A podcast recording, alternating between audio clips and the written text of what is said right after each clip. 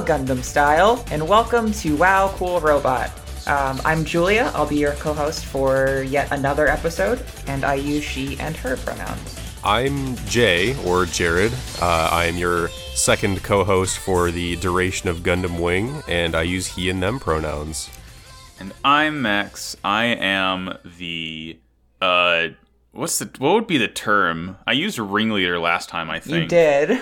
I'm the like I'm the Pokemon trainer of this podcast, and I use he and him pronouns. Sure, that works. We all ha- we all have our individual specialties. My number is nine, and I am going to become the Joker. so you're a Blastoise then. I see. sure. Uh, we watched Gundam Wing this week, folks. Oh shit, we're watching Gundam Wing. I should uh, go watch those. Oh, but your notes are all wrong. Oh, no. no, Are I we watched still liking Gundam it? Seed Destiny all the way through.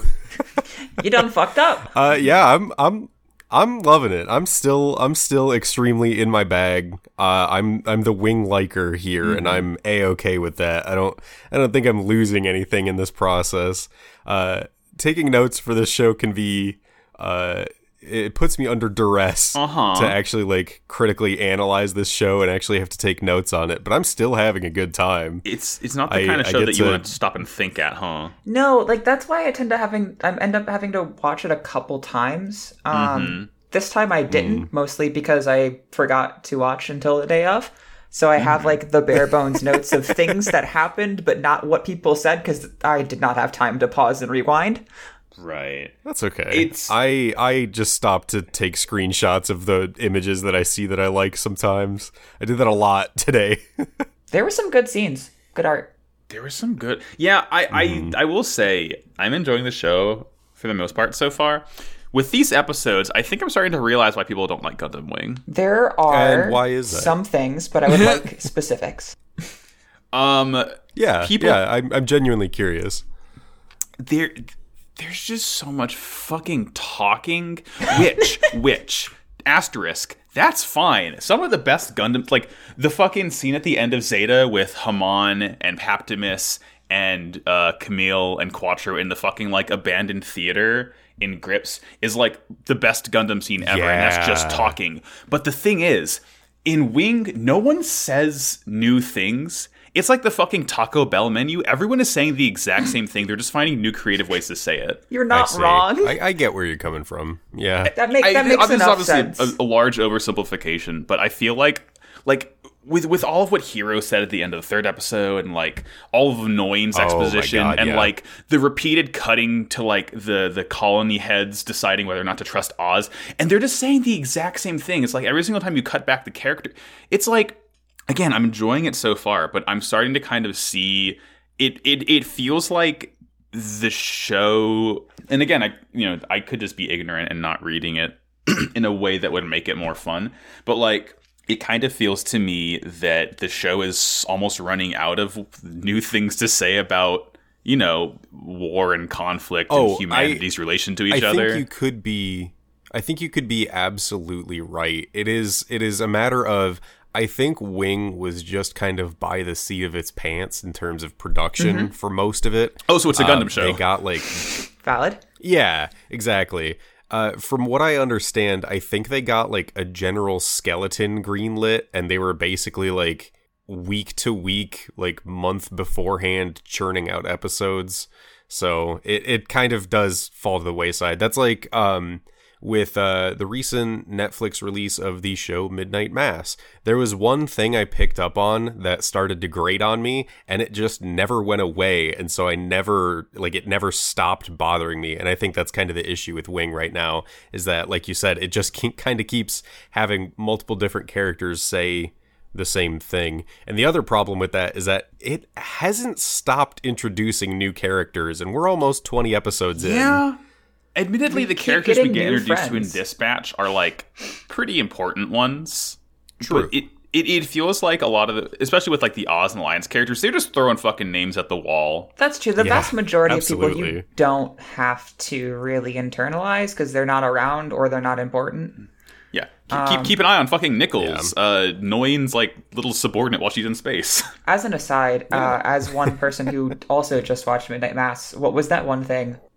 Oh, it's uh the monologues, which I know is like a thing that the creator uh has done a lot, but he's also done stuff like Hush, in which the book Midnight Mass is featured because that's what the main character is writing. Uh that movie is about a deaf woman who ostensibly doesn't talk throughout most of the movie. Uh and so like I was kind of having seen like Haunting on Hill House and The Haunting of Bly Manor, I don't remember the monologues I don't being think that bad. I think you're correct. I like, don't think either of those had um, issues with those scenes running long. Um, there was a lot of just talking Right. to talk, and then there was a lot of characters doing the thing I hate the most in like air quotes horror media, where they kind of just like stand around and look at things. Um, Yeah. with Yeah. the vast majority of them also monologuing through it, and that's not great for keeping a tense scene tense. To be Yeah, fair, I also I just kind of stand along and look at things. I yeah, sometimes it's nice to observe your surroundings. I went on a nice walk last night and it was just a beautiful night. But But you um, also weren't being anyways, chased by yeah. an ancient vampire while you did it, though.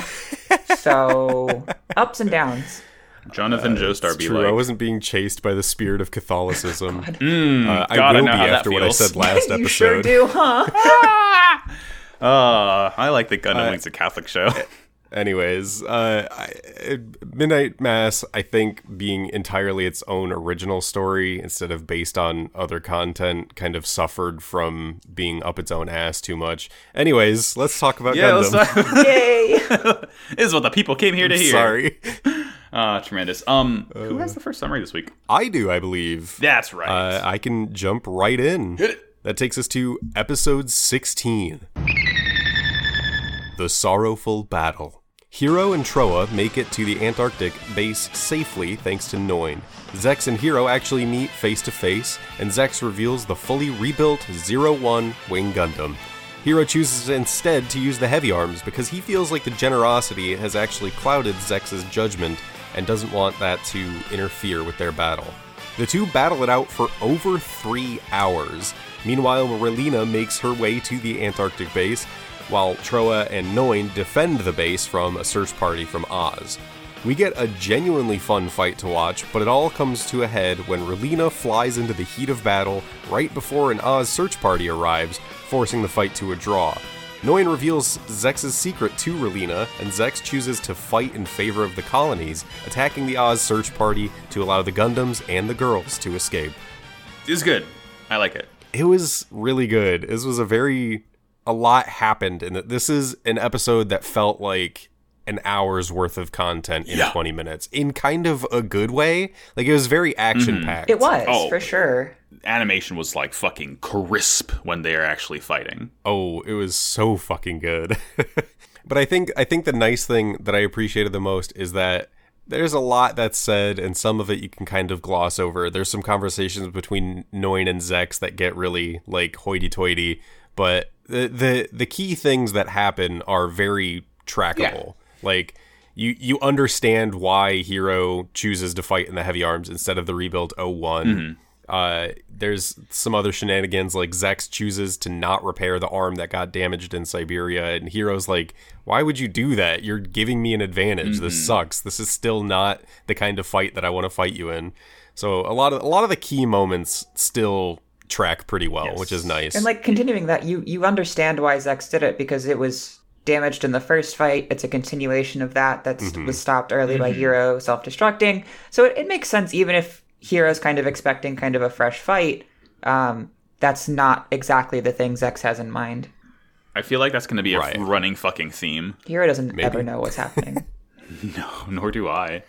Uh, but you know, we we we arrive at Zechs's base. Uh, Noin and, and everyone else kind of know that like yeah, OZ search group is going to be really close behind, so we got to do this quickly.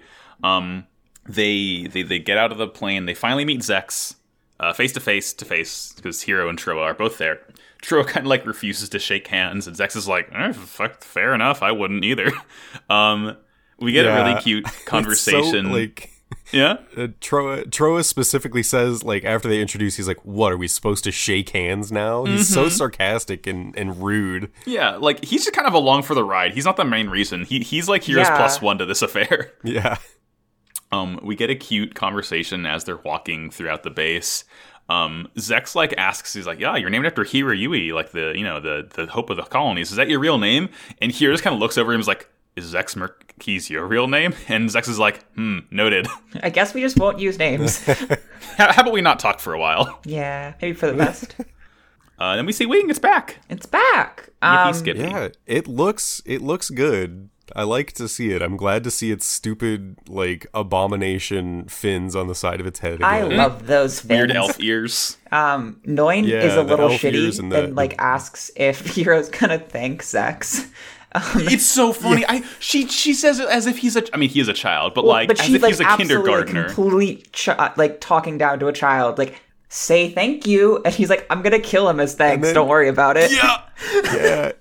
Like she specifically says, I'll kill "Don't you you." have something to say to Zechs?" Miserable. God. Yeah, he introduces himself the same way he introduced himself to the other Peacecraft in this show. I'll kill you. Yep. Yeah. It's so Zechs uh, thinks to himself, like, while Heero is talking about this, he's like, I don't care if I die in this fight. Like, that's how I want to go, anyways. And Noin is like, oh, I've got a bad feeling. I don't think either of them should die in this conflict. Yeah, she's like, I have to keep both of these bozos alive now. Great. Mm-hmm. It's it's a weird recurring theme in this show of characters who are like, I'm okay dying as long as I accomplish my mission. Like this is true for basically every single main character of this show. It's weird. Right. I, I think it's weird how it's approached sometimes, though, because it's so over the top. It's like risking your life to fight for the thing that you are trying to accomplish has weight and meaning to it. And sometimes these characters are thinking of it in a sense like, oh, I'll just throw my life away. Like, I don't care. And it, it kind of undercuts like the points they're trying to make. Yeah, it does. It does weaken the, uh, I guess, the drive and the importance of what they're trying to do, and they're like, eh, whatever. I, It I- def- it's fine. Right. Mhm. It definitely feels like they're trying to say something with it, and like I don't know if I've like I don't think I paid enough attention to it to kind of form like an actual take on why every single character wants to die to accomplish their goals. But like it's something that I'm certain that we'll see, see you know just more and more as the entire show goes on. So we'll see how it goes. Right. And then we've got Um, uh Relena. She's actually at the base where Zechs blew up the like Tallgeese spare parts in front of OZ. Mm-hmm. And uh, there's like a soldier who's like, "There's nothing left. Like, I don't know why you're here. God knows how she got into know, this right? place in the first place. Like, why are you in Uh, the office? But we also Yeah, and we also see that she's there with her butler who gets a call and literally the the dub version he whispers he's ju- he just goes it's just it's just noises. And uh, Relena's like very well. And then they walk away and fly off and uh, the soldier like calls into Noin and he's like yeah I don't know how but they're on their way to you. That butler has some connections that he is not sharing with the class. Um, I still think he's just the only character who knows how to use Google. God. I think the other thing that I need to point out is the butler's name is Pagan. His name is Pagan. It's very important. His name is Pagan, and we do find that out later. But what, what on earth? Of all the names to have, that is that is one of the more wild ones in this show. I mean, it's relevant because this is a Catholic show, so they're making some sort of commentary here. um, we get the first of our many, many like just completely inscrutable conversations in these Badger episodes now, because after Relena and her butler take off for Antarctica, Noin's kind of like talking aloud to herself, thinking about how Romefeller's going to go after Zechs now, and she like kind of wonders loud, like if, if even Zechs is doing what's right. And of course, Zechs is around the corner eavesdropping. And Although he specifically says he's not trying to, he just happened to be eavesdropping. Yeah, I God, casual Zechs, very casual. Um, and I really didn't write down a whole lot of what he said here because I was just kind of like glazed over. But the main thing is he sort of talks about how he's developed this aesthetic sense in war, but the Gundam boys are different. Like they- they'll they'll fight and they don't care if they die, which is really fucking rich coming from Zechs. yeah, like I'm not sure I believe the things that you're saying, Zechs, considering your everything else we've seen in this show up to this point. So here's my analysis of this. I think Zechs is trying to say he has a vision for how he wants to present himself in a battle, and that usually comes off as him being extremely quick, extremely efficient, getting to the point and just getting things over with so that he wins the fight.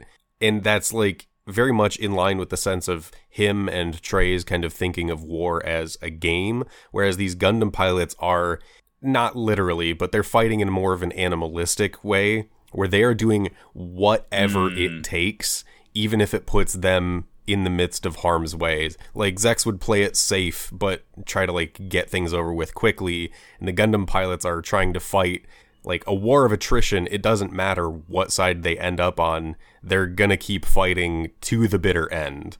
Uh, hopefully, I, I guess that's the way that it came off to me. I guess.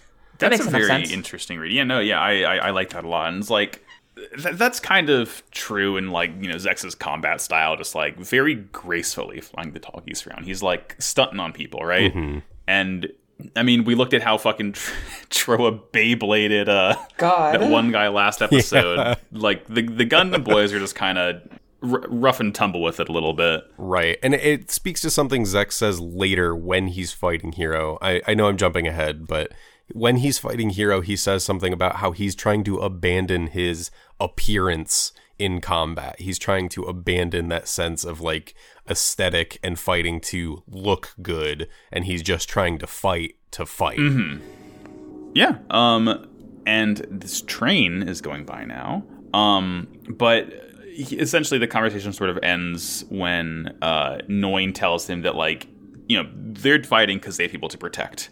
Um, and mm-hmm. she's trying to basically get it into his head like you have things that you also need to protect, and I hope you realize that one day. Yeah, absolutely. Uh, Noin then promises to interfere with the search party from Romefeller and Oz so that they don't interrupt Zechs's duel. We get to the hangar, and Heero is inspecting the Zero One. One of the mechanics who is working on it is like talking to Troy. He's like, "What? Doesn't he trust me?" And then Heero comes down. He's like, the fucking the self detonation device is turned off. Why would you do it's that? It's so good.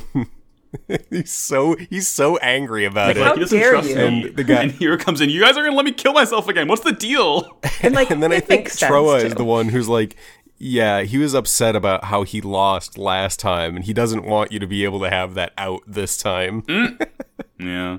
Uh, and then Heero's like, "Fuck that, Trowa, yours is still active, right? I'm taking the heavy arms." Yeah, and and you mentioned it in the recap, but like he specifically says he, he wants to take it because um because Zechs's gener well first he's like his generosity is blurring the view of battle, and at first I think yeah. that they're talking about the wing, but or, or like you know I, I, guess he's talking about himself. But then you know they realize, oh, Heero's so strong, he's willing to use a different mobile suit in order to like handicap himself because he knows his opponent's handicapping himself, so he like wants to fight on even ground no matter the cost. Right. Yeah. yeah. when notified, um, because obviously since he's not using wing, there's the Tallgeese parts that were used to fix up the wing. You can throw those back into Tallgeese.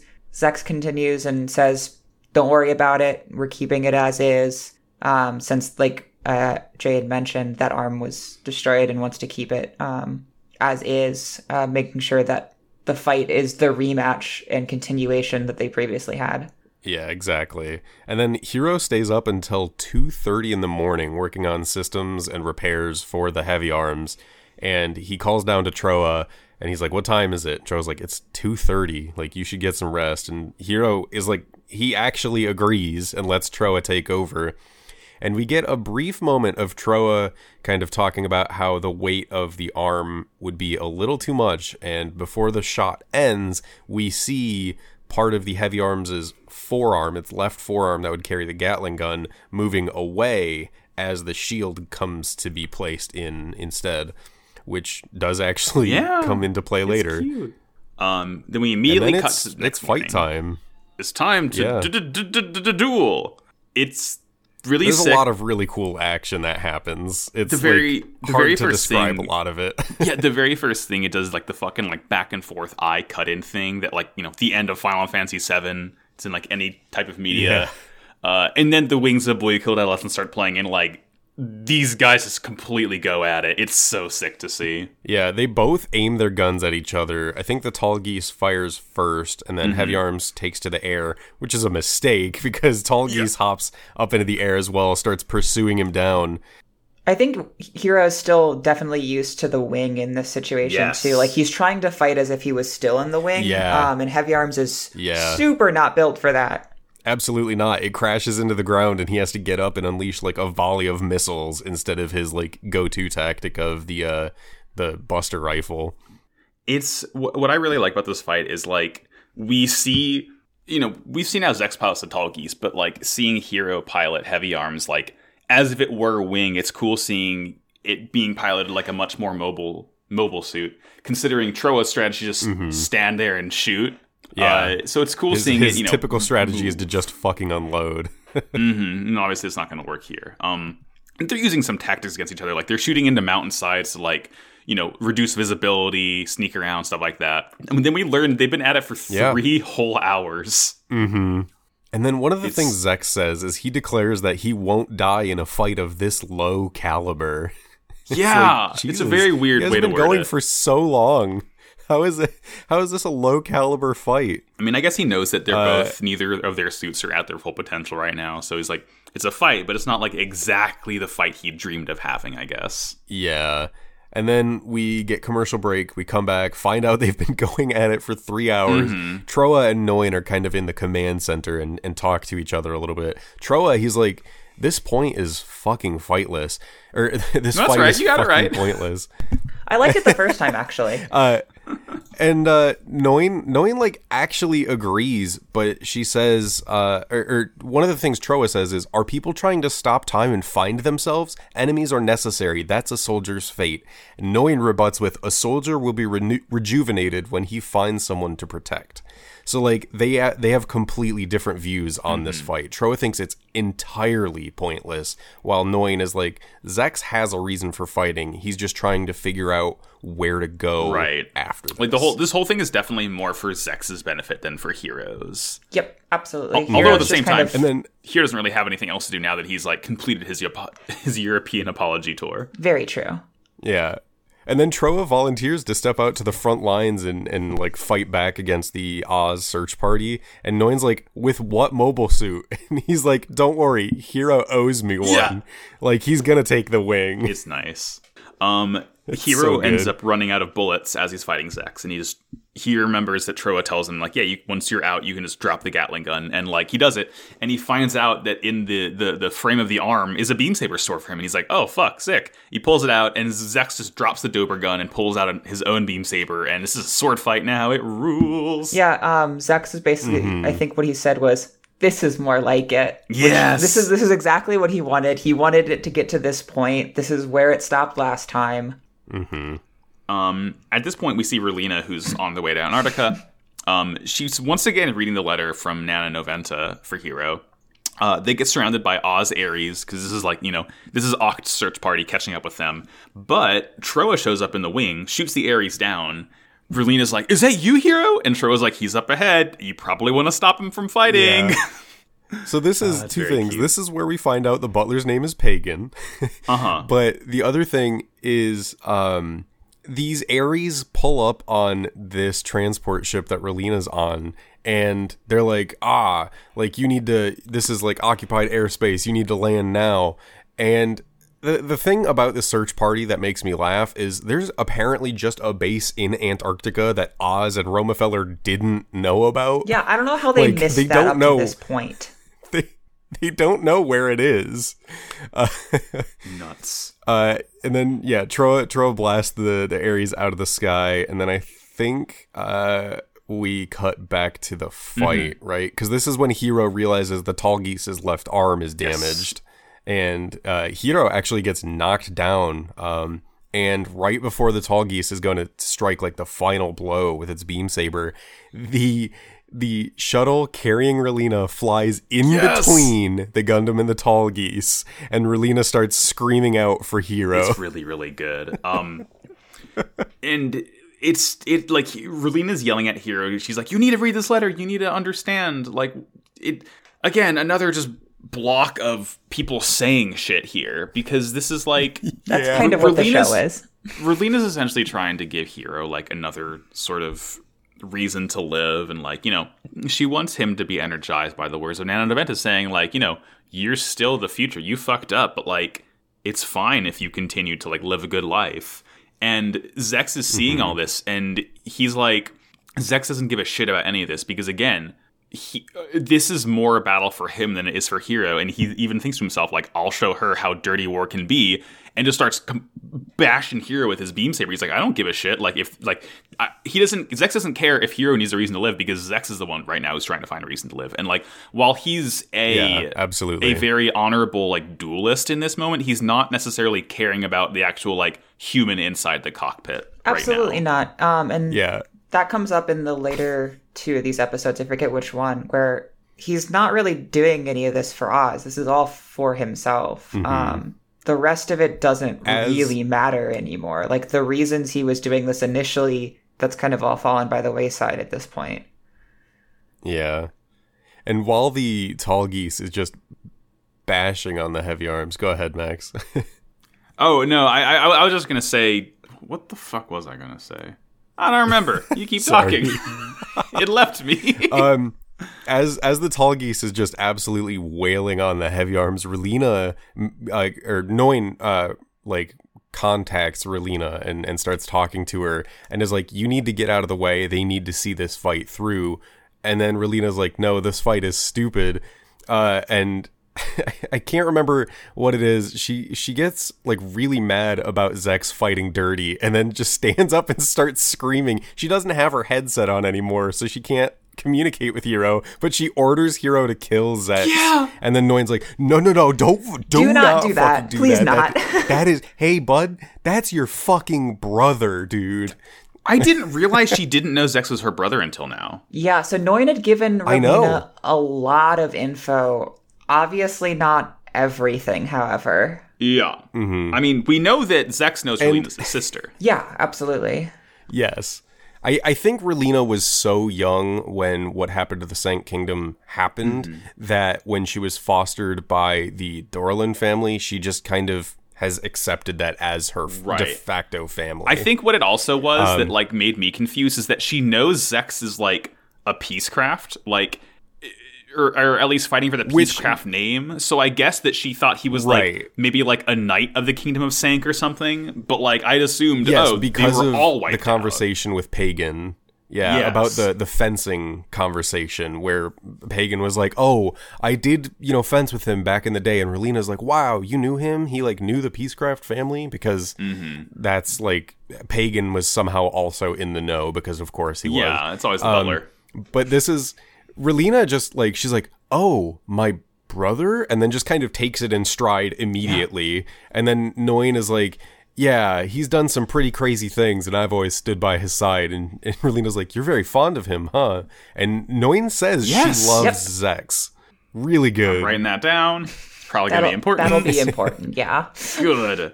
Um, and she like also tells Relena that like yeah, like th- his main enemy here is the Alliance. Like what he's doing seems fucked up, but like this is gonna help him in the long run. He can only find his inner soldier when he's fighting the Gundams. So maybe by fighting the Gundams, he'll learn how to revive the Sanc Kingdom. And He's Relena's like, through some good shit. enough. Yeah, Relena's like, hmm, weird way to do therapy, but all right, uh, take care, goodbye. And then there's a lot that happens pretty fast. The Oz Mm-hmm. search party shows up on the radar, and they're immediately overhead of Yeah, this like a duel bunch that's of going ships. on. Thirty craft, Mm-hmm. Uh, like a hundred Aries. It's nuts. Yeah, they say it's like a hundred Aries. Trowa pulls up in the wing and is like, "Listen, uh, we can each take thirty. That'll be good, right?" And Zechs is like, "Nah, fuck that. I'm gonna take them all myself." Yeah. And then screams, "Glory to all the colonies!" as he flies towards all these Aries That units. fucks so much. It's so I loved it's it. so good. Top ten Gundam It fucking moments. rules. It's so sick. Like he's like 33 30. Uh, how about 0 0 100? Goodbye. It rules. Yeah. and like he even like turns back to here and he's like, "All right, we'll continue this later. Like I got some business to take care of." And he, there's like this really triumphant Yeah. music playing at the same time, and we see Mm-hmm. um w- Wing goes bird mode and like Heavy Arms jumps up and like grabs onto its talon as they fly off. Um, and It's Zechs very tells silly. Noin, it's It- really that silly. animation is very strange.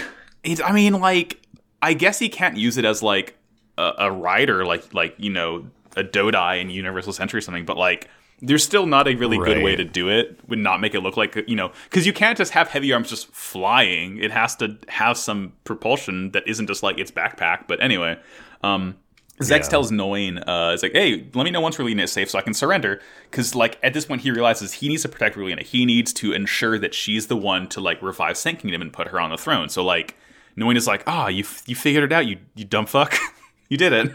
It's your sister all along. Take her, take care of her." And That's then episode. we get Relena looking out of the plane saying, I don't Mm-hmm. care how it happened. I'm just glad that battle is over. yeah.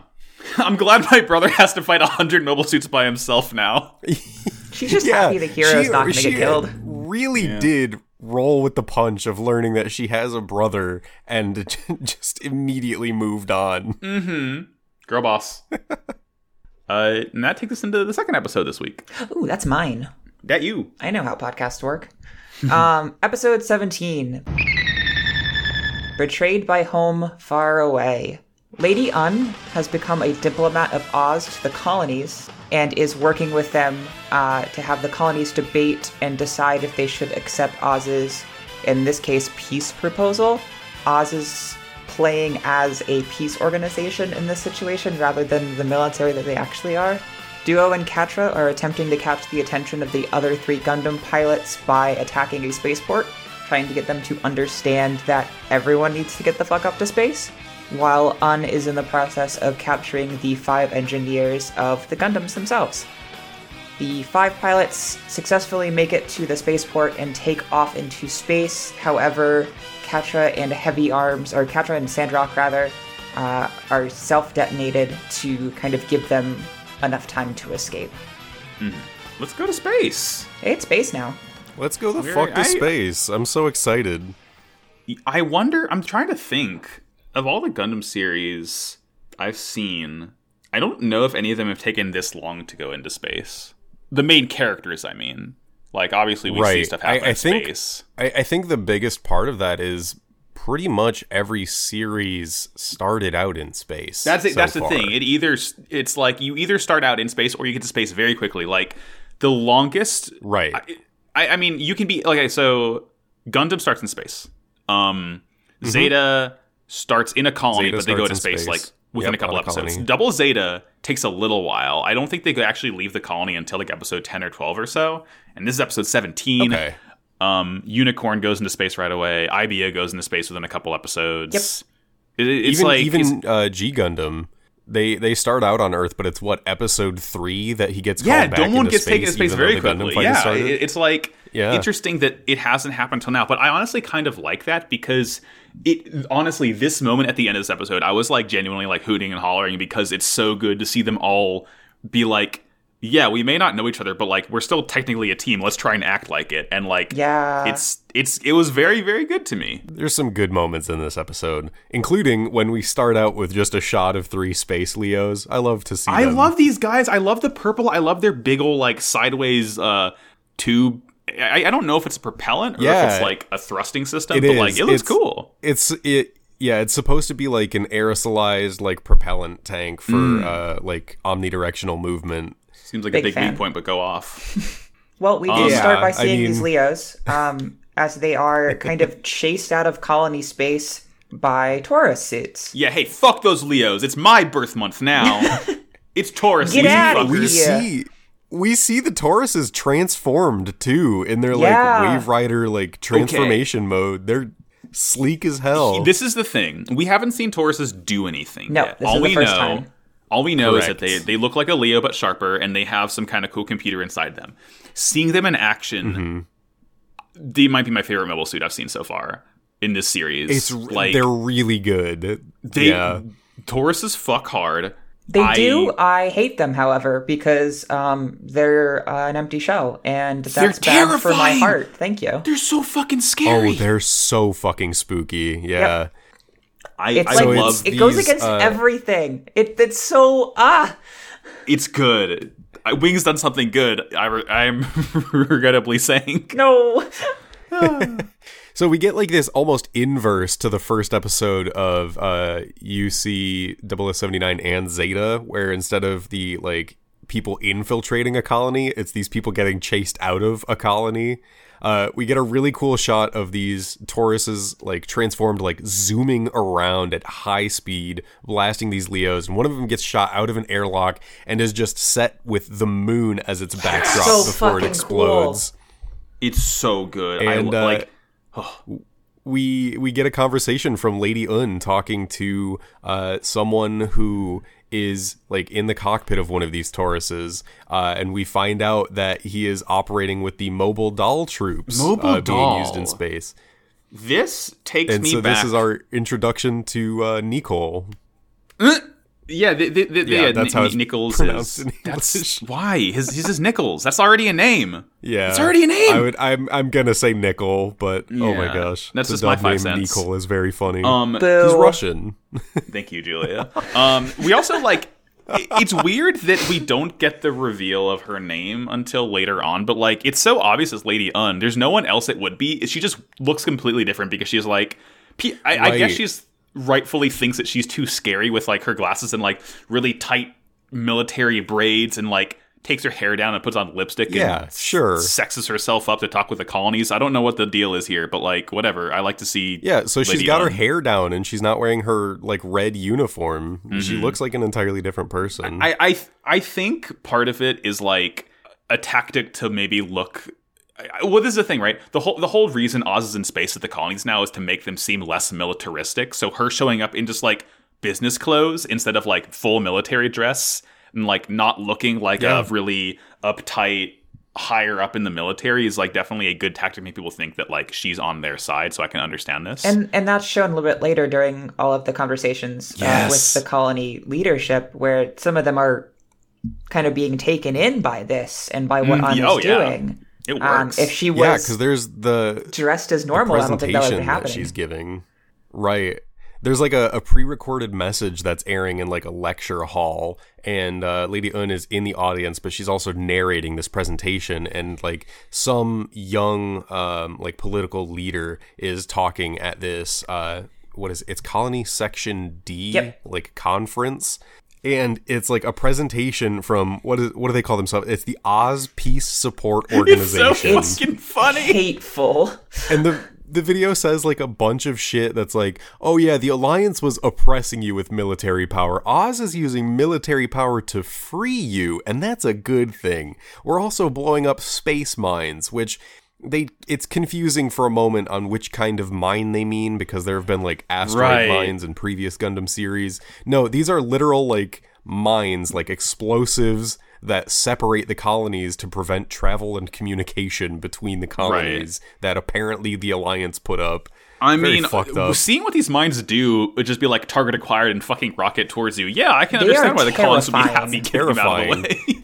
a lot of like I just do scary machinery is this episode. I do want to point out just one quick thing before we move away from the conference uh, and Lady Une has her fun little interaction. There are members of this crowd that are just like spray paint blotches Yeah. in the background on the scene. Oh, scenes. God. Fucking They just hilarious. kinda gave I up. I love that so it's hard much. to draw people. People just look different in space. This is what doing to They've living in a colony does to a motherfucker. Uh, yeah. Uh, Uh, and then Lady Une leaves the conference and talks to the guy who is actually like giving this presentation for the Colony Section D conference. And he's like, I think it's really great what Oz is doing, trying to liberate us from the Alliance. And he's like, by the way, what's your name? And she takes off his glasses and puts them in front of her own mess. face. And she's like, you can call me Lady yeah, and he like blushes. Like- Oh, we, we get it. Yeah. we get a little bit here. Um, she's like, "Oh, you're so young to be leading this whole thing," and he sort of says, "He's Yeah. like, well, you know, in, in this case, you should just equate youth with potential."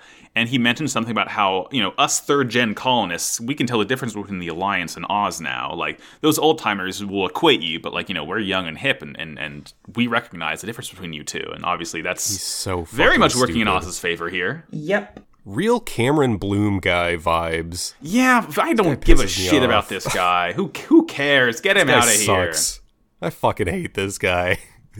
Um, what's the next scene? The next scene is we. Oh, yeah, that's right. We're back on Earth. Uh, Quatre and Duo are chilling by the pool. They're just Yeah, they're just at a nice little fucking resort. I love this. We don't know where they are. It doesn't matter where they are. They're chilling by a very bright, very white pool. Um, a lot of Yeah. glare from the sun here, but they're And I essentially. think they're listening to the news, right? Yeah, they're watching a transmission as Oz brings quote unquote peace to the colonies. Uh, and Duo sort of remarks that everyone in the colonies is so easygoing that they're going to take all this lying down. They're going to accept this. Oz is passing himself off as the resistance against the alliance. So, of course, they're going to like worm their way into everything in the colonies now, which is like smart on their part. Sure. Yeah. And uh, they're they- like it's very obvious to them that Oz is just going to try to politic their way and win win over the colonies that way. And Quatre is like, you know what? Fuck them. We should bring our Gundams back to space. Specifically, we should make a huge scene and force Oz's hand and like try to get them to show show their true intentions. Mm-hmm. It's like Quatre with the big brain moves. Absolutely. It's good. Um, And then we go The- back to the colony Yes. for this like boardroom meeting where this old guy walks in as like the that same third generation guy who's giving the presentation earlier is meeting with other members of this group. This old man walks in and he basically sees through what Oz is saying. Uh, and he gets dogpiled by these youngsters, and they're like, "Nah, fuck you, shut up, old man. Like Oz is good, actually." it's it's like He- the old This old guy's just like the old so done. says, It's like this, is, so truly annoying. Most annoying. Yeah, I he's so fucking mad. I am too. Yeah, right? I get it. it, it's nice seeing the sort of like you know they- they're absolutely portraying the differences between the I guess I guess he'd be first generation probably between you know first gen and With third gen age, I think here. so. Yeah. Yeah, he's definitely not like just one generation behind them. But um, you know, he just calls them all fools for believing Lady Une for falling for Oz's schemes. Uh, and then we cut over Mm-hmm. to the Tauruses getting rid of the minefields like they promised. This reminds me a lot of that one Yeah. scene in Galaxy Quest where they drive through the minefields that like magnetize and like follow the ship. But God, that's this is, a fucking good movie. Everyone should watch Galaxy Quest. I've It's never like seen it. people think space people think Spaceballs is a good parody of Star Wars. First of all, Spaceballs isn't even that good, and Galaxy Quest is like a parody of Star Trek, but like is also just like a fantastic movie. I think I've seen this. Interesting. Give me a second here. Fucking Alan Rickman's in it. Sigourney Weaver's in yeah, it. the Tony Space Shalhoub Quest is there. Is, it, isn't the premise that like they're Oh, actors have seen on a this. This so show fucking and then it becomes real? Yes. Yes. Yeah, It's they so get good, like taken okay. from the like convention or some shit, right? Yeah, they're they're doing like the Star Trek convention circuit basically. It's really really funny. God, There's also I've uh. I don't ask me how I know this, but there's a deleted scene in that movie where one of the characters gets really high in a bathroom and they cut it from the release because they wanted to maintain like a PG-13 rating. And so the character's just acting high the entire movie but with no context. for no apparent Oh. reason. Outstanding. um Excellent stuff. So they're getting rid of them. And, you know, the, the the the mines all rocket towards the Tauruses, and like they, you know, they bleep bloop computer. We see the empty cockpit, and they just like snipe all these mines perfectly. Yay, we did it! Um, after that, we cut to Lady And who's the- getting her braids put back in. Yeah, Yeah. One of, one of the things Nickel says is like he's like cleaning up space has gotten so much easier and it's like fuck you like Yeah, I- it's- it's a good thing that this is happening but also like fuck off don't be a dick about it Yeah, I, I really don't like that these things exist. Mm-hmm. they're they're genuinely unsettling. I Yeah, like that they exist, but like they're uh, ugh, creepy. Um, like Max was saying, we cut to Lady Une. Um, she's getting back into her her military gear. Um, she's informed that Oz has found a Gundam manufacturing plant and an engineer. Um, who she goes and meets. yeah The first of and we thought Dr. J five. looks fucking weird this guy. Yeah, it keeps It's going, funny. huh? We see all five of them, and like it's only these two who look weird. Yeah. Th- well, the other guy has no nose, so well, he's okay, kind that, of that- also that's the on that's it. the only other thing. Um, Two and a half of the guys look I, weird. I would argue that having like a prosthetic nose isn't as bad as having like a pencil thin long nose and hair that sticks out and away from you like an umbrella he looks like a Tengu. He has like his does. hair is like then- styled in such a way. it Looks like he's like, wearing like a big hat. I don't know. He's weird. Yeah, and and Dr. J's got his like funny clampy clamp arm, but he also has like bionically grafted on like goggles. It- yeah, I mean he he's like a Batou from Ghost in the Shell. yeah. Um, Yeah. but we don't even we don't learn any of the other doctors' names. We know that they're letters. We know remember their they we are, learn their though. letter names when they talk about them later, like when they're on Yeah. screen. Um, but at this point, we don't. Mm-hmm. Yeah. Uh, Um, Une, Une walks in. She like But- points a gun to his head and interrogates him about the Gundams. And you know, Yeah. she's like, "Yeah, you must have had a hand them." And he's like, "What are you talking about? I only did. I only made one Gundam Death Scythe. The best It's a mere Gundam. co- coincidence best that all five were made." yeah, I made Um, one perfect Gundam. Why would I make four shitty copies? yeah. And There are while, five while total. Une is I only did threatening him, um, she actually gets interrupted by uh, someone coming in and letting the letting her know that zero two and zero four, Death Scythe and Sandrock, respectively, are attacking a spaceport for like. It seems like they're probably there to get transports. And uh, we cut down back to Earth, and Quatre says they need to fight so that the other Gundams will see what they're doing and realize they all need to go back to outer space. What if they fucking Petra has- communicated for once in their goddamn what lives? What a concept. I wonder if they have like the capability for long range transmissions though. I think they have receivers because that's how they've been getting their orders. I just don't know that they can transmit. I just feel like they've been together enough times at this point that somebody should have thought to like set up communication between the five of them in some it's sort of way. after way. Colony 195, they don't have cell phones yet. That's true. You're right. was like, Sorry, it was like the my real bad. year one nine five. Uh, but yeah, they they start causing a, a ruckus. They get a, a real scene going on, and um, as they as they fight, Quatre has some really beautiful moments of animation. I think my favorite one is like Gundam Sandrock like grips its arm really tight, and then the Shotels on its back heat up, and he like flings them, and they just slice right through Aleo. It like melts in half. It's, so cool. It like see. sticks into it. Like yeah, Quatre kind of goes sicko mode a little bit here. Um, we cut to back in space. Duo Duo cuts down a transmitter tower too. Before before we go back to space, he cuts down a transmitter tower and it falls on two Leos that just stand there and take it. Yeah, it's like, oh, I guess I'll die. uh, uh, so yeah, back in space, we see like the colony reps again, and they're thinking they're like, we, we should even disarm for the Oz. Like, you know, they're helping us out. Like, you know, they're they're doing such good things for us. Uh, the old man who's there is like saying we got to support the Gundam. Like they're fighting against the odds. They're fighting with all their might against like this oppressive organization. Like, don't you see what's happening right now?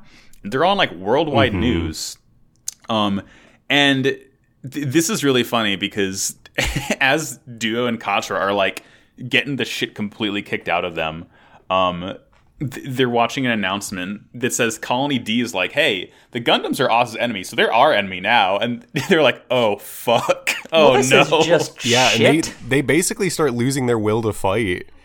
Mm-hmm. Uh, they start getting like actually overwhelmed. Like I think it's uh, Duo's like on the ground in Death Scythe, just getting pelted. Yeah, they both with get- bullets. knocked over at one point there. Mm-hmm. Um, it's not going great. It's not And good. then, uh, but from the distance, a familiar voice. Chang Wu Fei is here, baby, and he calls One them and only. comrades. He just shows up when he's needed. Good. he honestly, Yeah. he, he's like there the whole time, The but he doesn't want to tuxedo be mask involved. of Gundam. Fucking honestly. yeah. Uh, but he actually does work this time. Uh, he like he, does. we see his fucking dragon arm like grabs a Leo by the head and he just like Vulcans it and it just like rattles Yeah. lifelessly and he like he throws his shield like Captain America and it like Beyblades into another Mm-hmm. Leo. Yeah, that's that's And the he- first time we've seen it do that this time uh, in the show. I think right. I, I It was so. a I cool think animation. so. I just hadn't seen it before. It was really sweet. Yeah, no, this this is new to me. Um, and Wu Fei's like, we got to be strong. Like, you know, who else is gonna be strong but us? And we see that uh, Wing and De- uh, Heavy Arms as well are fighting Oz, and like they've all picked up on the same Yeah. message. So like they're together, even if they're separated right now, they're all fighting the exact same goal. And it's like, you know, if they head into outer space, like they're all gonna follow. Good job, Yeah, nice. absolutely. Heero and uh, Trowa get their own little moments where they're like, "Yes, we need to fight. We need to keep fighting. We need to get to space and kind of stick to our goals and ideals." Uh, and then, then we get a shot of uh, like it's a side profile shot of Lady Une, which you can recognize by the voice more than anything. But she's in like the same kind of normal suit as uh, Nickel from earlier, but hers is purple with a green visor, and it's giving me really strong gravity suit like Oh, Metroid I vibes. love the color so Yeah, much. it was really it is cool. It's gorgeous. sick. Everyone play Metroid. And this is where Lady Une reveals that apparently she has gathered four other and like four engineers who have worked on Gundams and is Uh-huh. seeking a fifth. Like that that just happened off screen. Yeah, it's fine. We have to find a way to get all these freaks together. Might as well just make it happen off screen.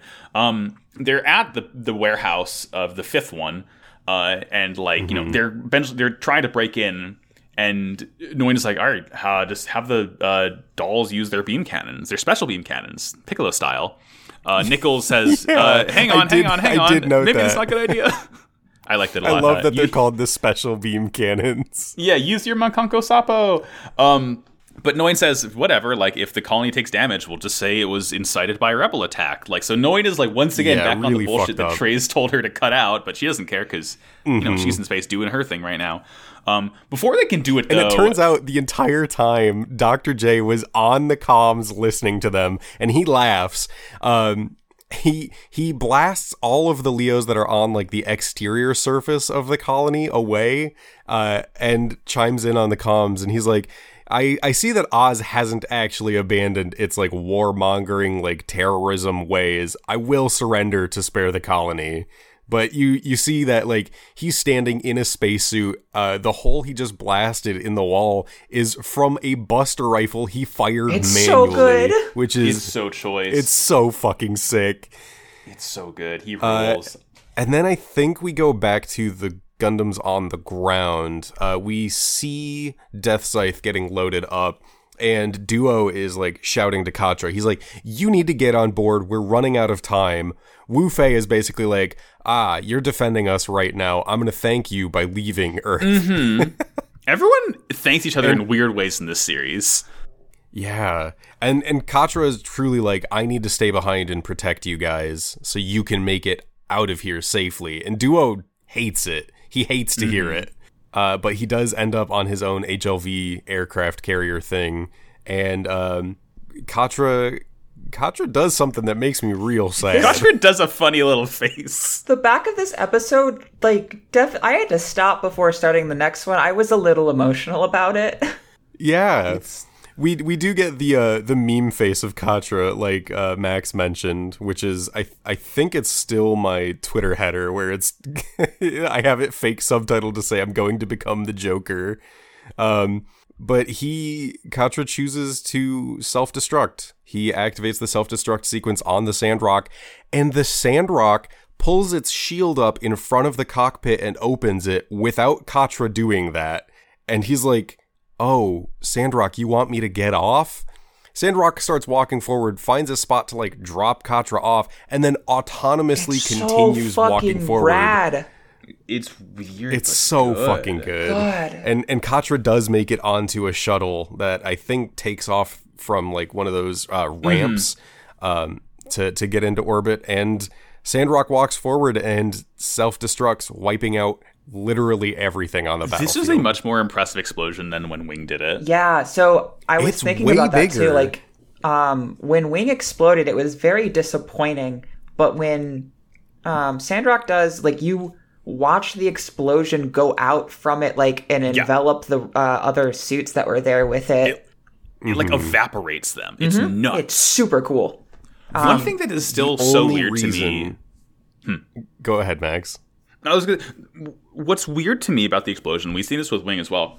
It does the red outline, but the only parts that glow, I've noticed, it's Are the only cockpit and the center stuff. it is it is the cockpit. It's like I don't even think it's the cock. It's like the cockpit, the the face, not the whole head, just the face, the crotch, and the front skirts. It's weird that it's only those parts, especially the front skirts, because that is just like an outer piece of armor. That's not like part of the frame necessarily. It's weird that that would glow. I would expect it to be only the cockpit and the head and the crotch, maybe, but like it is. It's interesting choice to make the skirts glow. But regardless, yeah, uh, big fucking boom. Goodbye, every mobile suit nearby. Like I. With So, Wing, the- sure, I believe it's standing. I think Heavy Arms, or uh, I think Sandrock's gone. Yeah, the the only reason I can think of for Wing in particular to not be as destroyed as it should have been is because when Duo found it in the bottom of the ocean, he stabbed near its self-destruct area and deactivated the alarm on it. That is the only thing that I can think of is that maybe something got slightly mangled or malfunctioned. Obviously, Heero had like months to fix and repair that before blowing it up, but That's like the the only reason I could possibly think of to argue is why the Sandrock blew up so much sure. bigger. I believe it. Um, we cut back to space. Uh, Dr. J is with all the other doctors. They're finally meeting again after 15 whole years. They're like, hey, we all did our plans. Congratulations, everyone. Pats We on the back it. all around. Yeah. Yay. And Lady Une is uh she gets alerted that um the Gundam pilots are leaving Earth and heading into space and she's like fire our like missiles like shoot them down obviously and immediately after leaving all these five like technological geniuses alone in a room electrical systems start failing on the the like craft they're on and Lady Une's like, "What's happening?" anything. And we cut to the entire gang in their cell with the like rap album cover Yeah. they're about to drop. And Dr. J says, "Hey Oz, you're going to regret keeping us alive." It's really good. it's really, really good. I like Hey. I like bit. them. The thing It's- of it is that I like Yeah. I like these freaks. I like them. feel- they're they're fun. They're fun. What, Uh, this what, episode. what were the names that I gave them? Hang on. What did I call them Oh, all? God. I Well, said there was you got No Nose, Dr. J, Umbrella Head, Baldy, and Wario. That's right. Checks out. That's exactly what I call them. Ah, Check out the mixtape dropping soon. Um, Yeah, for real. that'll take us into episode 18, however. Tallgeese destroyed. Zechs has received a court martial for his unruly actions from Treize, who decides to send an overwhelming force to kill him in battle in order for him to die a warrior's death and inspire Oz, but he secretly wants Zechs to survive and return to him to help him keep Oz in line. Before this is carried out, he gets in a Leo and fights some mobile dolls to demonstrate to his engineer that human tactic is not to be ignored when faced with the mobile doll AI system. Meanwhile, in space, Alliance remnants find Quatre's escape shuttle and try to protect it from Oz to no avail, which leads to Lady Une strong arming the Gundam engineers into designing a suit for Oz. Quatre ends up escaping safely, stashed in the cockpit of a damaged Space Leo. Back on Earth, Zechs fights off as many suits as he possibly can and escapes safely, but not before deciding he can no longer return to Treize as his helmet symbolically breaks apart. Lastly, Heero is attending a new school in the colony under Duo Maxwell's name, and gives a quite frankly concerning introductory address to the class where he essentially says, War is bad. Yeah. This, Hey, this, oh god, this this is a lot. good episode. Everything happens so much. This one is a lot. Just Yeah. it's a lot. It's a lot. My first We notice get a is bunch uh-oh of sister really good seeing the shots title. of uh yeah, yeah, we get a bunch of really good shots of like the colonies and stuff though in outer space, which is really nice. It's just like really solid like sci-fi art. I like to see it. it's it's quite nice. Um, so Une is like being attended to once again. She's kind of suiting up. Um, she's being briefed on the doctors, and she like essentially decides, look, we're gonna use them to make the most powerful mobile suit yet, more powerful than the Tallgeese, more powerful even than the Gundams. Like we got geniuses on our Yeah. side now. Let's do this. If I may, um, I it does give us a little scroll with a single letter for each of uh, each of the That's Okay. right. members of these like engineering teams. There is Doctor J, Professor G, who worked on Death Scythe. He's the umbrella guy. Doctor S, who worked on Heavy Arms. Uh, who I think is the one with the messed up nose. Professor H, who worked on Sandrock, who's the guy with the like pencil mustache, and Master O, the bald guy who worked on Shenlong. Tremendous. These guys are just they're a, they're a lot. they're a lot. I, I Yeah, really like that, that Lady out. Une's first thought is like, oh, these guys built the Gundams. Let's make something that's better than those. I'm gonna like f- basically hold them hostage until they do. Yeah. Lady Une looks at them and says, "Walko robot." Right. Hmm. uh, um, Treize is back on Earth. He's kind of thinking about Zechs, and he he I, or is he talking to Zechs? I think he's talking um, about Zechs. Okay. Uh, he he wants Zechs to defeat the Gundams and continue to serve the Romefeller He's talking Foundation. to him. Zechs actually um, through the intercom on the carrier. You're right, yeah, because Zechs says he he won't do it. He he doesn't want to keep serving the Romefeller Foundation. Um, and then Zechs is basically like, okay, uh, die for Oz instead of getting court-martialed, bitch. So it's interesting. Um, he actually like explains himself pretty well here too. He's like, I can't do this anymore. Like this has become like a personal drive for me. It's not. It's not the same. This doesn't feel right. I can't do it. I can't be like and a pawn Treize for does this anymore. specifically. Yeah, Treize says if you died, you'd be free. Farewell, Zechs Merquise. Uh, wonder if it means anything. It's probably nothing. It's probably nothing. It's probably nothing. Yeah, Definitely it's not probably something that's going to be uh, relevant in 23 minutes. Yeah, right. and, and he and this is when we find out that the the ship that Zechs is on is going to be basically attacked by a bunch of Oz troops By 50 And, Aries and uh, 20 he has to- cancers. Yeah, Squad. like uh, genuinely more troops than he probably actually fought in Antarctica.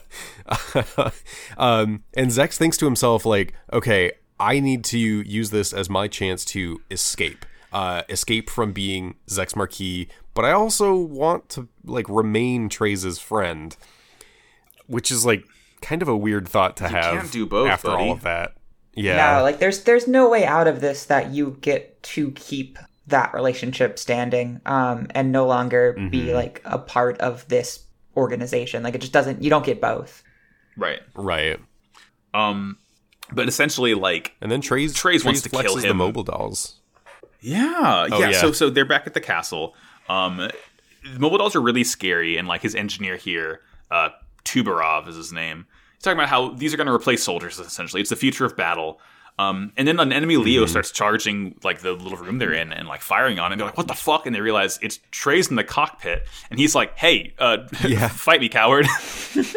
It's really good. It's like I was uh I forgot that that was Treize and I was like, "Oh, oh, okay." it's him. Is this Well, the wonder- first time we've seen Treize in an actual mobile suit?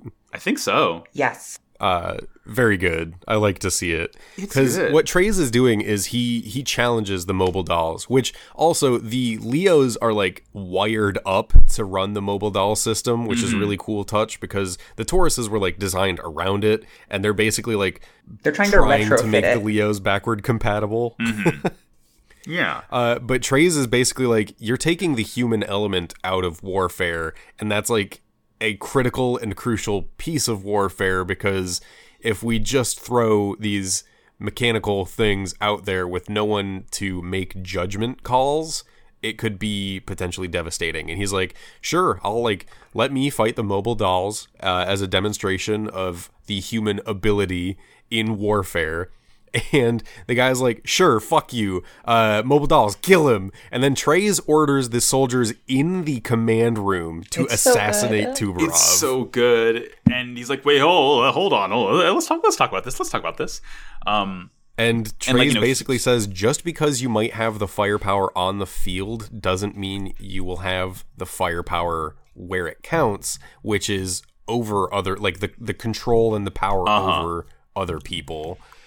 Uh, and he like he he ends up destroying the mobile dolls. And he like tells everyone to retract the order to kill Tubarov, and he's like, you know, in the future, think about humans. You know, it's like don't rely Yeah. only on the mobile doll AI. Like you have soldiers on the battlefield. Remember that.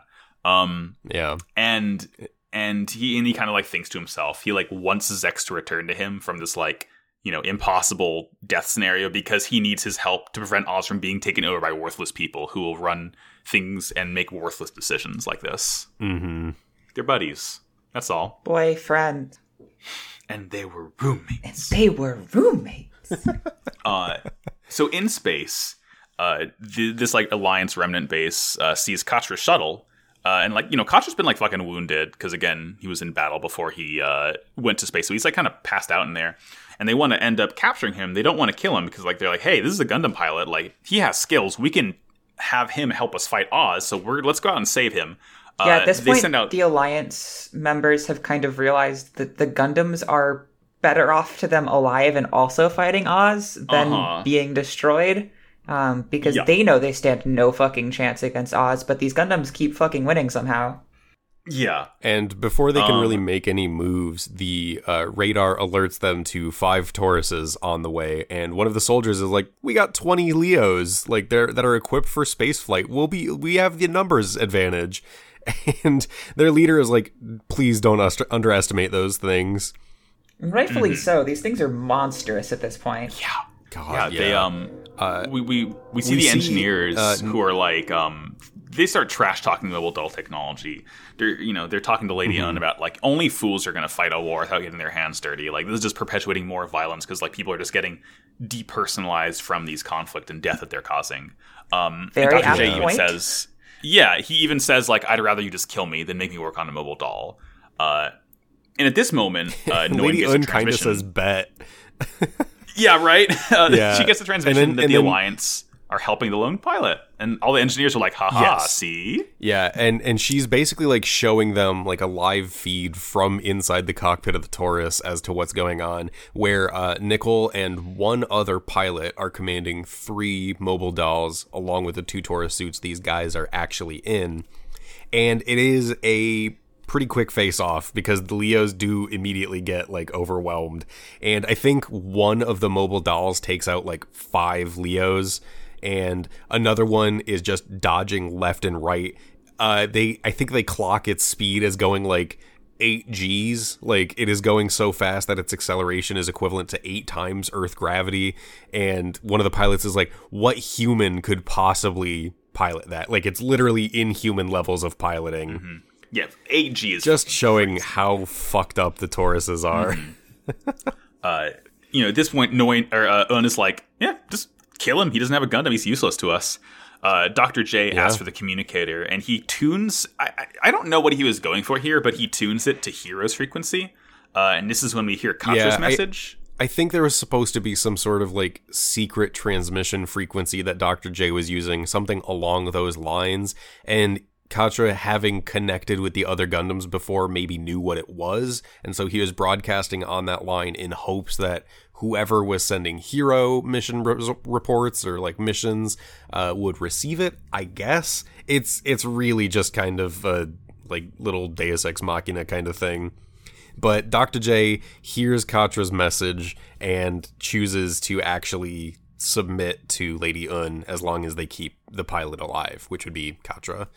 Uh, while that's happening, though, the remainder of the alliance from this little outpost uh, managed to intercept Quatre. They actually get on board the shuttle, and um, we do see the shuttle like kind of blast the last Leo that was attached to it away, and the shuttle takes off, and the Tauruses immediately fire. Like they just instantly. Nichol is like like fire on that. That's where the Gundam pilot is. Destroy that. And it turns out it was bait. It was bait. because got. we see Quatre is like in like a trashed Le- space Leo's cockpit, totally fine. The Alliance guy is mm-hmm. dead. So I'm I'm curious if like I, I don't know. It makes me wonder because like okay, either uh, it would make sense if the engineers didn't know that they didn't that they fired on the shuttle, like they cut the communication right there and there, and they still help Oz work on new mobile suits, or they see that Quatre you know flew the shuttle and got killed, and they're like, okay, well. Kill us because Quatre's dead. So what's the point? So I'm I- Yeah, It was a it's strange only choice. kind of a it was plot hole. absolutely odd because it goes against the things that they just agreed to. Mm-hmm. Right. I'm assuming the pretty latter bad. in my head to make it make sense to me. Yeah. Don't think about it too much. Yeah, It's just Gundam. Uh, it's just Gundam. Um, back on Zechs's ship, we learned that the Tallgeese is kind of like fully repaired by now. Uh, Oz is nearby. The ship's going to get sunk, all according to uh, Keikaku. And Zechs gets in, and he's like, "Let's get going, Tallgeese." Uh, we see all of the mobile suits deploy. We see the Aries and the Cancer. The Cancers are like green now, which is cool. I like this look for them. It's a nice color. yeah. Yeah, they're, still they're like not the, the, typical I like red. the red the most. It's just it feels right because they're the boiled crabs. crab look. The, the red is a little more iconic. It does make more sense. Green is also good. I will say But, that. I but mean, yeah, the red just is it's snappy. crabs crabs don't turn orange until you cook them. So yeah, it's it's, it's the boiled crab look. Yeah, maybe they decided to go for something that would actually suit like aquatic operations. that is blend also in fair. little better. There's a bit knows? more camouflage when you match the ocean. right. The red ones are really easy to spot. Yeah. Um, but Zechs is like, uh, "You're. I'm gonna prove that you underestimated the value of my life." And he's he's just going off here. He's just killing as many suits as he possibly can. Eventually, he gets hit by just like a trillion missiles and gets downed into the ocean. yeah, Uh, he gets, he gets grabbed here. specifically. There's an Aries that grabs onto uh, the verniers on his back, and another Aries that latches onto his front, and then he just gets hit by like a thousand missiles and falls into the water, and immediately gets torpedoed by a cancer. It's crazy. Uh, and, and like, while he's getting bombarded underwater, he says some very personal stuff. oh, he sure Uh, does. I think the the entire line is Treize, stop following me around, or else I'll want to fulfill your radical hopes. This friendship of the past will only last until my mask break. Uh, until my mask breaks, which he says as his mask starts to Yeah! crack So good. and eventually God. does shatter. it shatters. It's so good. It's I fucking love to see this. I mean, you can argue it's he's not Zechs anymore. This is when he becomes Milliardo again. Yeah, Mm-hmm. Absolutely. that's that's exactly No why. I liked the line of Treize saying earlier, "If you die, you'd be free. Farewell, Zechs Merquise." yep. Ah, Really that's a good. Really good Really, really narrative good. through line. Like what the Um, fuck? yeah, I, I love it. Um, and then we get like the most unhinged narration I've heard in this show yet. It's like essentially the the entire remainder of the episode is Heero Heero talking as we see like what all the other Gundam pilots are up to. You know, we see Quatre is like fucking passed out. Wu Fei is like f- you know spinning around in zero G in the Wu hangar. Fei's just fl- floating around in zero G. He's Trowa is like having looking up. Trowa is Mm-hmm. like hacking a computer, and Duo's just like floating out in an asteroid field. It's a lot. Um, but Heero's narrating. He's like, "Ah, the space colonies are merely a false imitation of Earth. They're made to enrich Earth itself." Uh, you Everyone know, will eventually idea- want to go back to Earth. Yeah. Mhm. The idea is like colony life is so much more stable than Earth, so we can sort of guarantee mankind's eternal survival. Um, and then he's like, you know, but what did the colony technology bring to Earth? It's all military power. And like, even now, thanks to Oz, the colonies are becoming military powers. And like, they want to control the planet now, and mankind only thinks of itself. War never changes, but this is false pacifism, false living space. All outer space can do now is just breed more battlegrounds. And this is what he's saying to fucking introduce himself to his new class. It's so good. Yeah, he gets he gets interrupted by the teacher who's like, "That's really fucked up and depressing, Duo Maxwell. Uh, why would you choose that topic for your greeting speech to the class?" He's duo now. Yeah, he's he has he has assumed Duo's name, so he is he is uh repaying Duo who used his name previously. It's very good. These boys share everything, including names. it's nuts. It's so funny. And, like I just Uh, after he gets shut Yeah. down by the teacher, um, we get a little more narration about like how soldiers can only prove their purity on the battlefield and they remain untainted or some weird shit like that. And it's just a shot of the Tallgeese and uh and Zechs just face down on a beach. yeah, he's sleepy. You take a nap now. He's sleepy. He's neepy. Good night, sweet prince. I gotta say, the the shot of Zechs is really like it is a shot of the Tallgeese with Zechs in front of it, um, and they're basically in the exact same pose. Yeah. but also um, the beach is like a little sparkly, and when we get a close up of Zechs before the to be continued, there's just sparkles around him. He's a he's a He Twilight looks like vampire. a- he looks like a little magical girl, and I love him. He's he so beautiful. pretty too. And this is the best part about Gundam Wing is it begs the question of what if Char was sexy. I mean, It's about time somebody asked it. I know a lot of people who would already tell you that Char is sexy, but regardless, Look at Last Char episode- from Char's counterattack and tell me that at any point Char was sexy because you're wrong. I mean, okay, true. I'm looking specifically at Quattro Vagina. That's not Char. Okay, fair, fair point. Yeah, it's not Char, it's Quattro Vagina. Two separate people, of course. Um, Don't get it twisted, right. Max. don't get it twisted. Uh, hey, how about some voice acting time now? It's time. Hell yes. Please. Is let's do Beyond Toon World. You're going to love this. Trust me. Beyond Two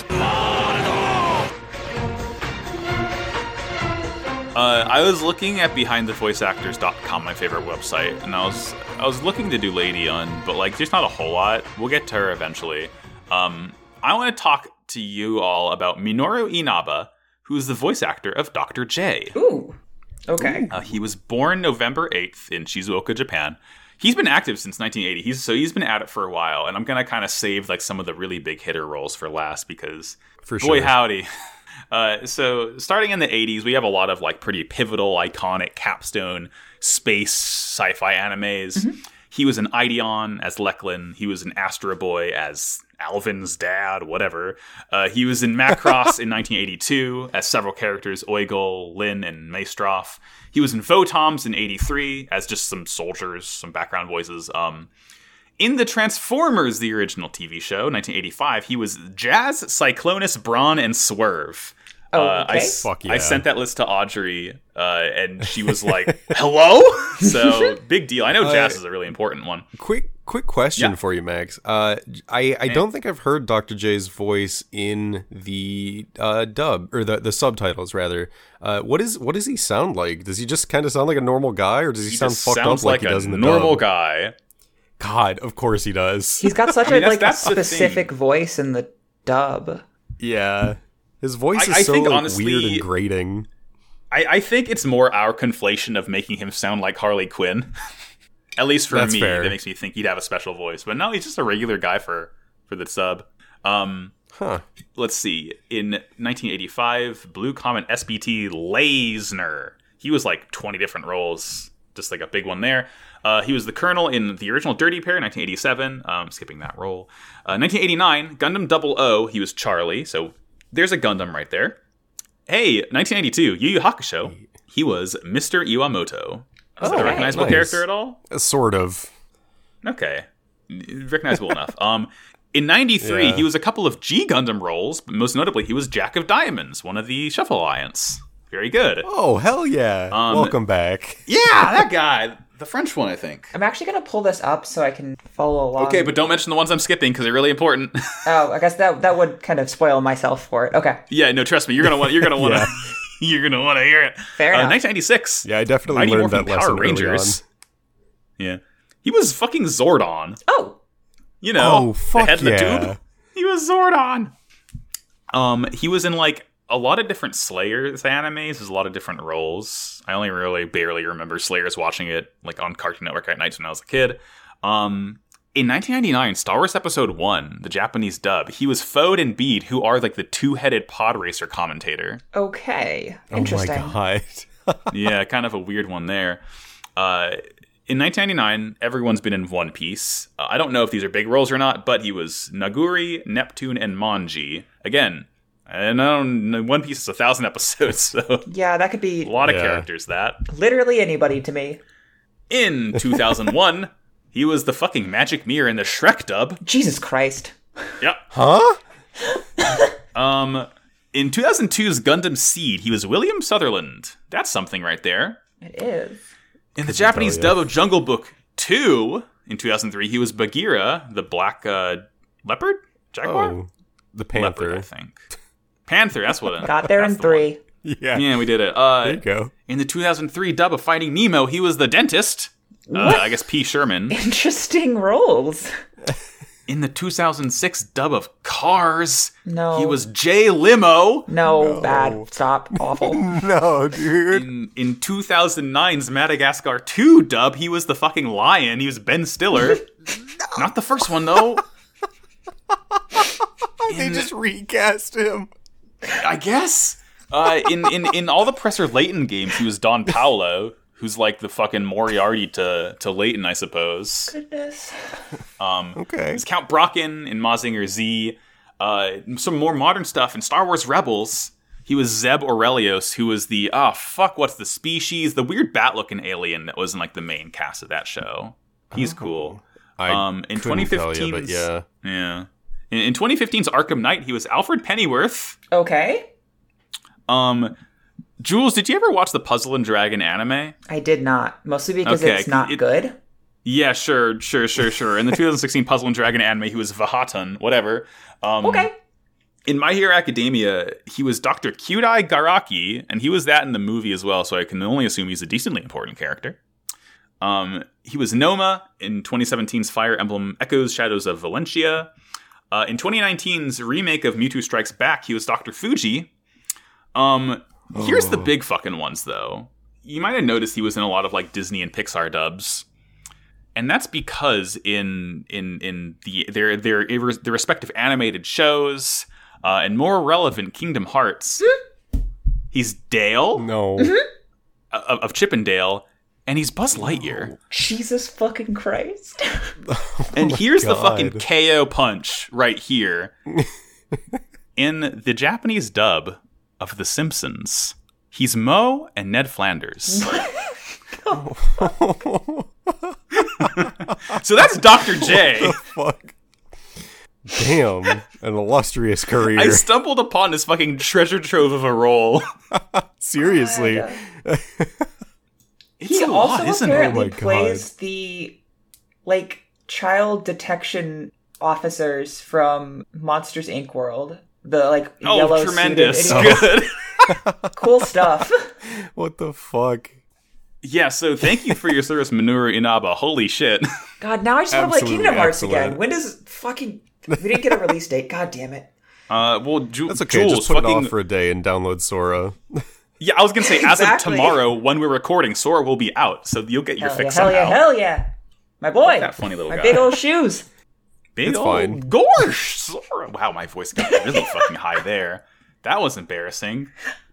Let's end the podcast. I have the power to edit it out, but now that you've talked about But you're it too not much, gonna though. no, that's the problem. That's my that's my fuck up every single time. I say something embarrassing, and instead of like glossing by it, I'm like, "Hey, look at this thing I did, Like everyone." this thing I did for five I minutes. think, yeah, no, I think the thing is you podcast with the people who will be like typo in the group chat, get his ass. Exactly. this yeah. motherfucker like, said spoop.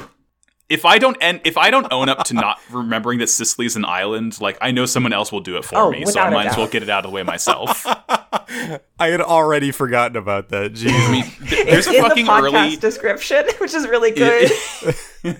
in the in one of the early Pod of Greed episodes. Uh, I didn't know how to pronounce tarot because again, raised Catholic, so I called it tarot, Oh, and that was the episode title Oh, because yeah. everyone completely dogpiled my ass for it. That's good.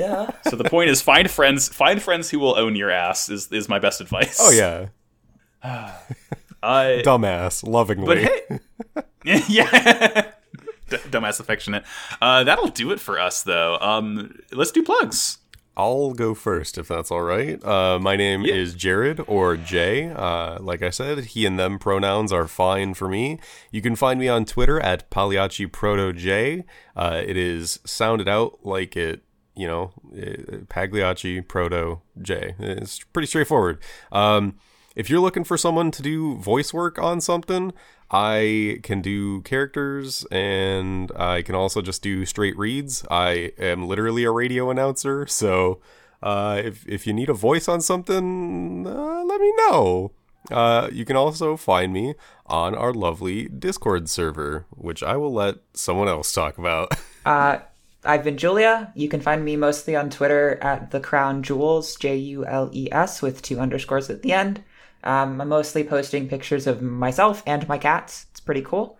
Um, like Jay was saying, we have our Discord for the podcast, Wow Cool Discord.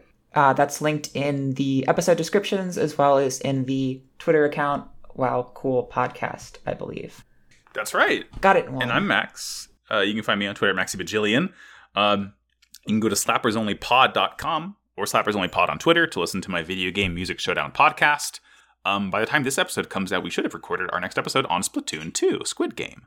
Um, and my other show is called Pod of Greed, the world's number one and only Yu-Gi-Oh podcast, sponsored by Kaiba Corp.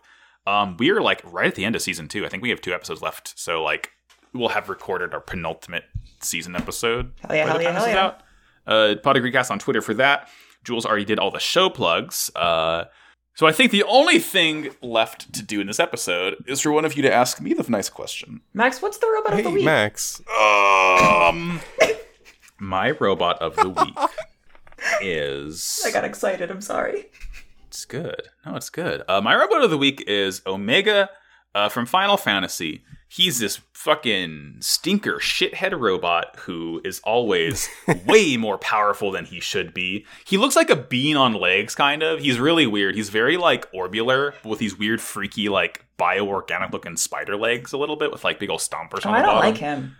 he's cool, but he's weird, and he was been he's been in since the very first Final Fantasy. You had like a chance to find him on like the satellite where you fight Tiamat, the air fortress. Um, I think most recently he was even in Final Fantasy 15 as like the end game ultra hard boss of the Royal Edition, where you fight him in like the the future or whatever, and he's just like level 120 completely fucks you up if you're not prepared. Isn't he also Uh, like? he's always a did he get a humanoid form in that one? Um, not that I know. I could be wrong. I mean, I have- I don't think I I, have ever not gotten that far in successfully Final fought him. Fantasy 15. Yeah, I mean, it's not story related. He just shows up and is like, Oh, "Will yeah. fucking fight you," and it hurts. He's like a super Uh, boss, he's right? a cool guy, though.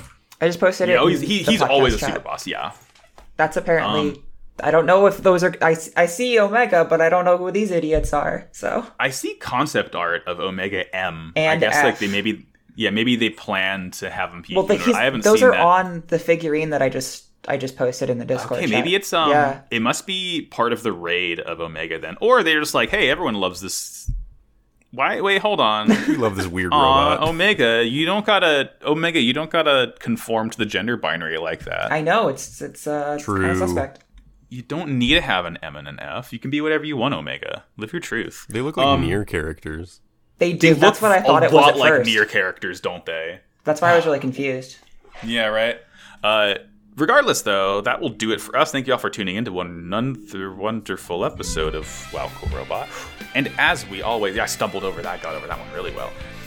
As we always say, war is bad. Wow. Cool robot. We did it.